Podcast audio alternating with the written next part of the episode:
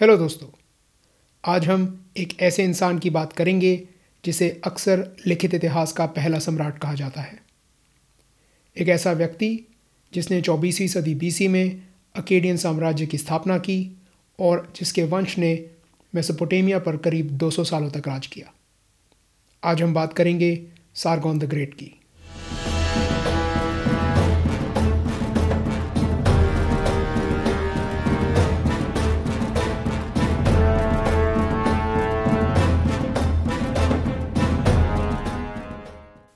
Hello दोस्तों, episode 17 Sargon the great में आपका स्वागत है। सारगोन जिसे सारगोन ऑफ़ अकार्ड के नाम से भी जाना जाता है, उसकी कहानी बहुत ही पुरानी है। करीब साढ़े चार हज़ार साल पुरानी। मतलब ये अलेक्जेंडर से भी दो हज़ार साल पहले की बात है। और कहानी इतनी पुरानी होने के कारण हमारे पास सारगोन के जीवन की बहुत बारीक जानकारी नहीं है। सबूतों की इस कमी के कारण काफ़ी समय तक तो विशेषज्ञों को यही लगता था कि सारगौन असली इंसान था ही नहीं। सिर्फ़ एक काल्पनिक पात्र था जिसकी कहानियाँ लोग सुनाया करते थे। अभी भी हमारे पास जो जानकारी है, वो ऐसे दस्तावेज़ों और शिलालेखों से है, जो सारगौन के मरने के कई सदियों बाद के समय से हैं। पर माना यही जाता है कि ये शिलालेख सारगौन के अपने समय के शिलालेखों की नकल हैं, और इनमें सत्य और कल्पना का एक दिलचस्प मिश्रण है। तो पूर्ण विश्वास से सारगौन के जीवन के बारे में कुछ भी कहना आसान नहीं है। विशेषज्ञ फ़िलहाल ये मानते हैं कि ज़्यादातर कहानियों में चाहे थोड़ा मिर्च मसाला लगा हुआ हो, पर उनके पीछे कुछ सच्ची घटनाएँ हैं। कई शिलालेख टूटे हुए हैं और आधे अधूरे भी हैं। इससे हमारा काम और मुश्किल हो जाता है। खैर, हमारे पास जो है, उसी से काम चलाना पड़ेगा। शिलालेखों के अलावा सारगौन के जीवन की जानकारी का मुख्य स्रोत है एक प्राचीन दस्तावेज़। जिसे सुमेरियन किंग लिस्ट के नाम से जाना जाता है, यानी सुमेर के राजाओं की सूची। सुमेरियन सभ्यता के बारे में हम फिर किसी दिन बात करेंगे। फ़िलहाल हमारे लिए सिर्फ़ ये जानना ज़रूरी है कि इस समय ये दक्षिणी मेसोपोटेमिया के इलाके की सबसे प्रमुख सभ्यता थी। विशेषज्ञ ये भी मानते हैं कि जो सबूत हमारे पास हैं, उनके हिसाब से सुमेरियन सभ्यता विश्व की सबसे पुरानी सभ्यताओं में से एक है। इस दस्तावेज़ के हिसाब से सारगोन का राज करीब 2334 बीसी से लेकर 2279 बीसी तक चला। इस दस्तावेज़ के भी कई अलग रूप पाए गए हैं। कुछ कहते हैं कि सारगोन ने चौवन साल राज किया, कुछ कहते हैं पचपन और कुछ कहते हैं छप्पन। कुछ और रूप भी हैं जो और भी अलग अलग अवधियाँ बताते हैं। विशेषज्ञों में अभी फ़िलहाल सहमति नहीं है और अगर सारगोन के जीवन के बारे में और सबूत नहीं मिले तो शायद कभी हो भी ना। शासन की अवधि छोड़ो। हमें तो सारगोन का सही नाम भी ठीक से नहीं पता। हम जो सारगोन नाम इस्तेमाल करते हैं, वो हमें मिला है यहूदी बाइबल से। उसकी अपनी भाषा अकेडियन में शायद उसे सारूकेन या सारू उकिन के नाम से जाना जाता था। अकेडियन भाषा में सारूकेन का मतलब था यथोचित शासक, यानी ऐसा व्यक्ति जो सही मायनों में शासक हो। अब ये उसका नाम था या सिर्फ़ एक शीर्षक जो उसने अपनाया था ये अभी भी चर्चा का विषय है। अब एक बार ये देख लेते हैं कि हम आज दुनिया के किस हिस्से में हैं। अगर आप अभी तक की कहानी ध्यान से सुनते आए हैं तो आप जान गए होंगे कि हम मेसोपोटेमिया नाम के एक प्राचीन इलाके में हैं। मेसोपोटेमिया प्राचीन ग्रीक भाषा का शब्द है और इसका मतलब है दो नदियों के बीच का इलाका। जिन दो नदियों की बात यहाँ हो रही हैं, वो हैं टिग्रिस और यूफ्रेटीज़ नदियाँ। और जिस इलाके की बात यहाँ हो रही है, वो आज इराक देश में है। आप जानते ही होंगे कि इराक भारत से पश्चिम दिशा में है और इसके आसपास के देश हैं ईरान, सीरिया, कुवैत और सऊदी अरेबिया। हमें सारगौन के जन्म की तिथि तो नहीं पता, पर हमारे पास सातवीं सदी बीसी से उसके जन्म की एक कहानी है। असल में शिलालेख सातवीं सदी बीसी से है और कहानी उससे पुरानी ही होगी। खैर, कहानी ये कहती है कि सारगौन की माँ एक पुजारिन थी, और उसका पिता कौन था ये वो नहीं जानता। उसका जन्म यूफ्रेटीज़ नदी के किनारे आजुपिरानू नाम के एक शहर में हुआ। उसकी माँ उसके पैदा होने की बात को गुप्त रखना चाहती थी। इसीलिए उसने सारगोन को एक टोकरी में बंद करके नदी में बहा दिया। नदी में बहती हुई टोकरी एक अकी नाम के व्यक्ति को मिली, जिसने सारगोन को टोकरी से निकाला और उसे अपने बेटे की तरह पालने पोसने लगा। अकी ने फिर उसे माली का काम दिया और इष्टा नाम की देवी की कृपा उस पर पड़ी और फिर कहानी सीधे ही उसके राजा बन जाने पर पहुँच जाती है। अब ये कहानी अगर आपको थोड़ी अधूरी सी लग रही है तो पुरानी कहानियाँ ऐसी ही होती हैं। कभी कभी उनके लिखे जाने का ढंग ही ऐसा होता है और कभी कभी हमें जो दस्तावेज़ मिलते हैं, उनमें पूरी कहानी नहीं होती। एक और बात जिस पे आपने ध्यान दिया होगा, वो है ये बच्चे को नदी में बहा देने वाली बात। इसी तरह की कहानी यहूदी पैगंबर मोज़ और महाभारत में कर्ण के लिए भी सुनाई जाती है। ऐसा लगता है कि प्राचीन लेखकों को इस तरह की कहानी, जिसमें एक बच्चे को पैदा होते ही त्याग दिया जाता है, पर किस्मत उसका साथ देती है और वो बड़ा होकर कुछ शानदार कारनामे कर दिखाता है, काफ़ी पसंद थी। खैर, सुमेरियन की इंग्लिश हमें बताती है कि सारगोन को किसी तरह किश के राजा के दरबार में काम मिल गया। किश एक शहर का नाम था और शहर के राजा का नाम था उर्जबाबा सिर्फ़ यही नहीं, वो उर्जबाबा का खास आदमी भी बन गया।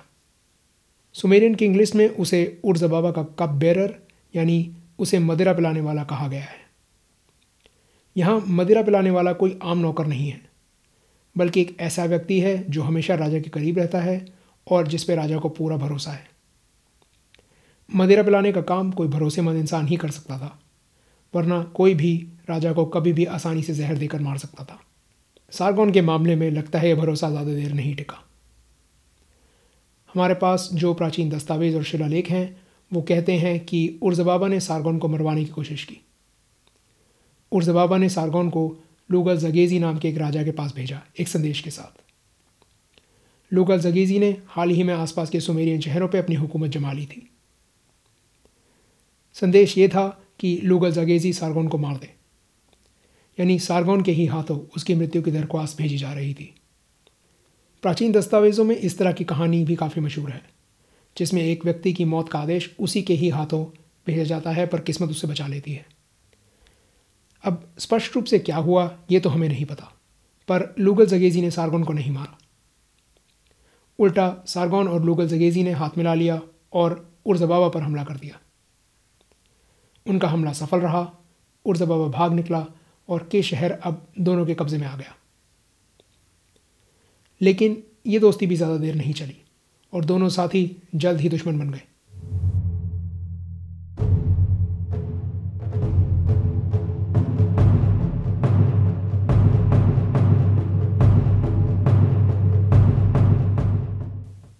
जब युद्ध के मैदान में दोनों का सामना हुआ तो जीत सारगौन की हुई। निपुर नाम के एक प्राचीन शहर के खंडर में मिला शिलालेख हमें इस जीत के बारे में बताता है। शिलालेख कहता है कि सारगौन, अकार्ड का राजा, इनाना का खास, किश का राजा, अनु का चुना हुआ, सारी ज़मीन का शासक, एनलिल का चुना हुआ। उसने उरुक शहर को हरा दिया और उनकी दीवारें तोड़ डाली। उसने उरुक से युद्ध किया और उन्हें हरा दिया। उसने लड़ाई में उरुक के राजा लूगल जगेजी को बंदी बना लिया और उसके गले में पट्टा डालकर उसे एनएल के दरवाजे पर ले आया। अब अंग्रेज़ी में, Sargon, king of Akkad overseer of Inanna, king of Kish, anointed of Anu, king of the land, governor of Enlil. He defeated the city of Uruk and tore down its walls in the battle of Uruk he won Took Lugal Zagezi, king of Uruk, in the course of the battle, and led him in a collar to the gate of Enlil. यहाँ आपने कई नए नाम सुने और आप शायद सोच रहे होंगे ये कौन या क्या है? चलिए देखते हैं। सारगोन खुद को अकाड का राजा कहता है। अकाड या अगाडे वो प्राचीन शहर है जिसे सारगोन ने अपने साम्राज्य का केंद्र बनाया और अकेडियन साम्राज्य का नाम इसी शहर से पड़ा है। हमारे पास जो प्रमाण हैं, उनसे ये साफ़ नहीं है कि सारगोन ने खुद इस शहर की स्थापना की या फिर सिर्फ़ एक पुराने शहर का नवीकरण किया। हम अभी तक इस शहर के खंडर को ढूंढ नहीं पाए हैं। ये एक बड़ा कारण है कि हमारे पास सारगोन के जीवन की विस्तृत जानकारी नहीं है खास करके इस बात की कि कौन सी घटना कब हुई और किस कहानी में कितना सत्य है। शिलालेख में इनाना, अनु और एनलिल का नाम लिया गया है। और ये सुमेरियन सभ्यता के देवी देवता हैं। उरुक और किश दो सुमेरियन शहर थे और शिलालेख में एनलिल के दरवाजे का जो ज़िक्र है, उसका मतलब है निपुर शहर। ये इसलिए क्योंकि निपुर को एनलिल की पूजा के लिए एक महत्वपूर्ण स्थान माना जाता था। लुगा जगेजी को हराने से सारगौन के दो फ़ायदे हुए। एक ये कि सारगौन ने एक बड़े प्रतिद्वंदी को रास्ते से हटा दिया था और दूसरा ये कि लोगा जगेजी ने पहले ही दक्षिणी मेसोपोटेमिया के कई सुमेरियन राष्ट्रों को एकजुट कर लिया था। और जब सारगौन ने उसे हराया तो उसे कुछ हद तक एक बना बनाया साम्राज्य मिल गया। इस बात के कारण कई लोग ये कहते हैं कि सारगौन नहीं, बल्कि लोगा जगेजी को विश्व का पहला सम्राट माना जाना चाहिए। पर ये सब कहने की बातें हैं, और ये इस बात पर निर्भर करता है कि एक राष्ट्र और एक साम्राज्य में विशेषज्ञ कैसे अंतर करते हैं। हम आज इस बहस में नहीं पढ़ेंगे हालाँकि लूगल जगेजी ने सारगोन का काम थोड़ा आसान बना दिया था। इसका मतलब ये नहीं था कि सुमेरियन शहरों ने बिना किसी विरोध के उसका शासन स्वीकार कर लिया। उसे इन शहरों पर पूरी तरह से काबू पाने के लिए मेहनत करनी पड़ी। सुमेर के राष्ट्रों पर कब्जा करने की कहानी भी हम तक एक शिलालेख द्वारा पहुँची है। शिलालेख कहता है, अगाड़ी के राजा सारगौन ने उर को युद्ध में हराकर शहर पर कब्जा जमा लिया और उसकी दीवारें तोड़ डाली। उसने इन इनमार पर कब्जा जमाया और उसकी दीवारें तोड़ डाली और उसके आसपास के इलाके और लगाश से लेकर समुद्र तक अपना कब्जा जमा लिया। उसने सागर में अपने शस्त्र धोए, उसने उमा को युद्ध में हराया, उस पर कब्जा जमाया और उसकी दीवारें तोड़ डाली। देवता एनलिल ने सारगोन को अद्वितीय बना दिया। देवता एनलिल ने ऊपर का और नीचे का सागर उसके नाम कर दिया। अब अंग्रेज़ी में, Sargon king of Agade was victorious over Ur in battle, conquered the city and destroyed its wall. He conquered Ininmar, destroyed its walls, and conquered its district and Lagash as far as the sea. He washed his weapons in the sea. He was victorious over Uma in battle, conquered the city and destroyed its walls. To Sargon, lord of the land, the god Enlil gave no rival. The god Enlil gave to him the upper sea and the lower sea. यहाँ उर, लगाश, उमा और इनिनमार शहरों या इलाकों के नाम हैं। जिस सागर में उसने अपने शस्त्र धोए, वो पर्शियन गल्फ है। और शिलालेख के आखिर में जो ऊपर का सागर है, वो मेडिटेरेनियन सागर है और नीचे का सागर फिर से पर्शियन गल्फ है। ये तो हुई दक्षिणी मेसोपोटेमिया की बात। एक और शिलालेख हमें उत्तरी मेसोपोटेमिया की कहानी भी बताता है। ये शिलालेख कहता है कि सारगौन ने टुटुल में इस इलाके के देवता डागान के आगे सर झुकाया और डागान की कृपा से उसने ऊपर की ज़मीन पर काबू पा लिया। इसमें शामिल थे मारी यरमूटी और इबला और देवदार के जंगलों और चांदी के पहाड़ों तक का इलाका। अब अंग्रेज़ी में। Sargon the king bowed down to Dagan in Tuttul he gave to him the upper land Mari, Yarmuti, and Ibla, as far as the cedar forests and the silver mountains. यहाँ टुटुल, मारी और एबला शहरों के नाम हैं। यरमूटी भी शायद एक शहर है। और जिन जंगलों की बात यहाँ हो रही है, वो संभवत लेबनान और सीरिया के जंगल हैं, और जिन पहाड़ों का ज़िक्र हो रहा है, वो टर्की में हैं। कुछ और शिलालेख हमें बताते हैं कि उसने पूर्व दिशा में इलम और परहाशम पे भी कब्जा जमाया। जो इलाका एक समय पर इलम के नाम से जाना जाता था, वो आज पश्चिमी ईरान में है। परहाशम का इलाका, जिसे सुमेरियन भाषा में मरहाशी या बरहाशी भी कहा जाता है, वो शायद दक्षिणी ईरान में पड़ता है। शिलालेख हमें सारगौन की शक्ति और शान शौकत के बारे में भी बताते हैं। वो कहते हैं कि सारगौन ने कुल मिलाकर चौंतीस शहरों से युद्ध करके उन्हें हराया और पाँच हज़ार चार सौ सैनिक रोज़ उसके दरबार में भोजन किया करते थे। एक और कहानी हमें एनाटोलिया यानी टर्की में एक पुरुषंदा नाम के एक शहर के बारे में बताती है। यहाँ अकेडियन व्यापारियों के साथ ज्यादतियाँ हो रही थी। और जब इस बात की खबर सारगोन को मिली तो उसने अपने कुछ योद्धाओं के साथ एक लंबा और ख़तरनाक सफ़र तय किया, जिसके बाद उसने इस शहर पर अपनी हुकूमत जमा ली। और कुछ कहानियाँ ऐसी भी हैं, जो इस ओर इशारा करती हैं कि सारगोन शायद क्रीट या साइप्रस के द्वीपों तक भी पहुँच गया था।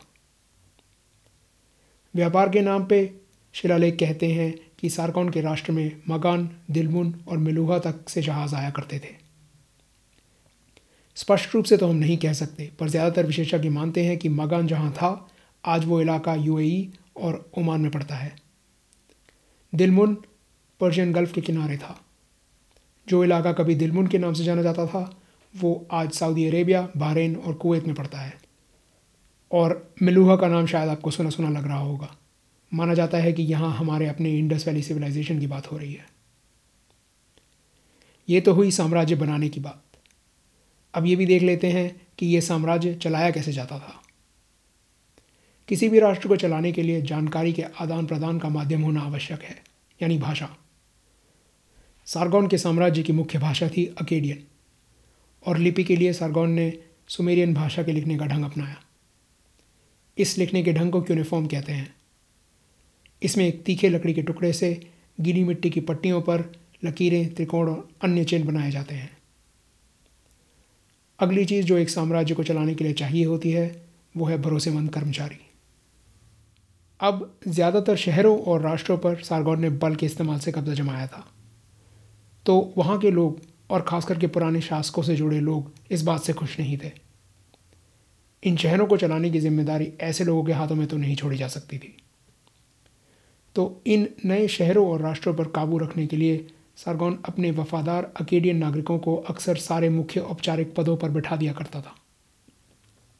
साथ ही वो हर शहर में अकेडियन सैनिकों की टोली भी तैनात कर जाता था, ताकि कोई भी बल के इस्तेमाल से अकेडियन हुकूमत को चुनौती न दे पाए। आज की तरह उस ज़माने में भी धर्म और पूजा पाठ आम इंसान के जीवन का अहम हिस्सा थे। इस बात को ध्यान में रखते हुए उसने अपनी एक बेटी एनहेडुआना को उर में इनाना की मुख्य पुजारन की पदवी पर बैठा दिया। उर साम्राज्य के दक्षिणी हिस्से में एक महत्वपूर्ण शहर था और माना जाता है कि सारगौन ने एनहेडुआना को ये पदवी इसीलिए दी थी ताकि वो धार्मिक और सांस्कृतिक दृष्टिकोण से भी साम्राज्य पर काबू रख सके।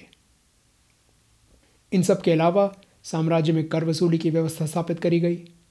माना जाता है कि दुनिया की पहली डाक व्यवस्था स्थापित करी गई। रोज़ दराज के व्यापार को आसान बनाने के लिए नापतोल का मानकीकरण किया गया। और जैसे राजा महाराजा अक्सर करते हैं, कई इलाकों में सार्वजनिक निर्माण कार्य भी शुरू करवाया गया। चलिए अब एक नज़र सारगौन के परिवार पर भी डाल लेते हैं।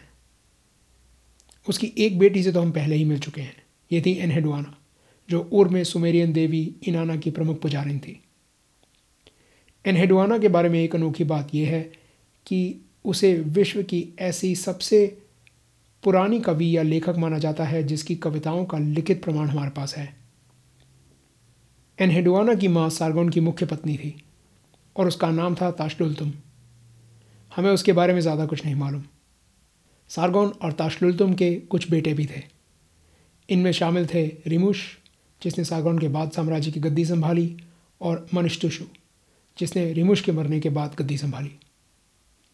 सारगौन के दो और बेटे थे, शू एंडिल जिसे इबारम के नाम से भी जाना जाता है, और याबाइश्तकाल जिसे अबाइश्तकाल के नाम से भी जाना जाता है। हमारे पास जो थोड़े बहुत प्रमाण हैं, उनसे तो यही लगता है कि सारगौन एक शक्तिशाली और काबिल शासक था लेकिन फिर भी उसे लगभग अपनी सारी ज़िंदगी बगावतों से जूझते रहना पड़ा। सारगौन के जीवन के आखिरी सालों में उसके विरोधियों ने उसे बूढ़ा और कमज़ोर समझकर चुनौती देने की कोशिश की। पर जब लड़ाई हुई, एक बार फिर जीत सारगोन की हुई। हमें नहीं मालूम कि उसकी मृत्यु कब और कैसे हुई, पर माना जाता है कि उसकी मृत्यु प्राकृतिक कारणों से हुई और 2279 बीसी में उसका राज खत्म हो चुका था। इसके बाद पहले गद्दी उसके बेटे रिमुश के पास गई, फिर मनिष्टुशु के पास। फिर मनिष्टुशु के बेटे नरम सिंह के पास, जिसके राज में साम्राज्य अपनी चोटी पर पहुँचा। इसके बाद अकेडियन साम्राज्य कमज़ोर होने लगा और एक दिन पूरी तरह से टूट गया। जैसे जैसे सदियाँ बीतती गई, सारगौन की कहानी एक कल्पित कथा में तब्दील होती चली गई। मेसोपोटेमिया के इलाके के राजाओं के लिए सारगौन एक महानायक बन गया। वो उसकी तरह बनना चाहते थे और अक्सर सारगौन से कुछ रिश्ता दिखाकर अपने राज की वैधता साबित करने की कोशिश किया करते थे। सारगौन के जीवन की कई बातें हमसे छुपी हुई हैं। लेकिन एक बात जो हम विश्वास से कह सकते हैं, वो ये है कि उसने अपने जीवन में कुछ अनोखा कर दिखाया था। उसने मेसोपोटेमिया के इलाके के लड़ते झगड़ते शहरों को अपनी शक्ति से बाँध कर एकजुट कर दिखाया था। उसने साम्राज्य बनाने और चलाने का एक ऐसा नक्शा या ढांचा तैयार कर दिया था, जिसे उसके बाद के शासक हज़ारों सालों तक इस्तेमाल करते रहे। ये थी सारगोन द ग्रेट की कहानी। उम्मीद है आपको पसंद आई।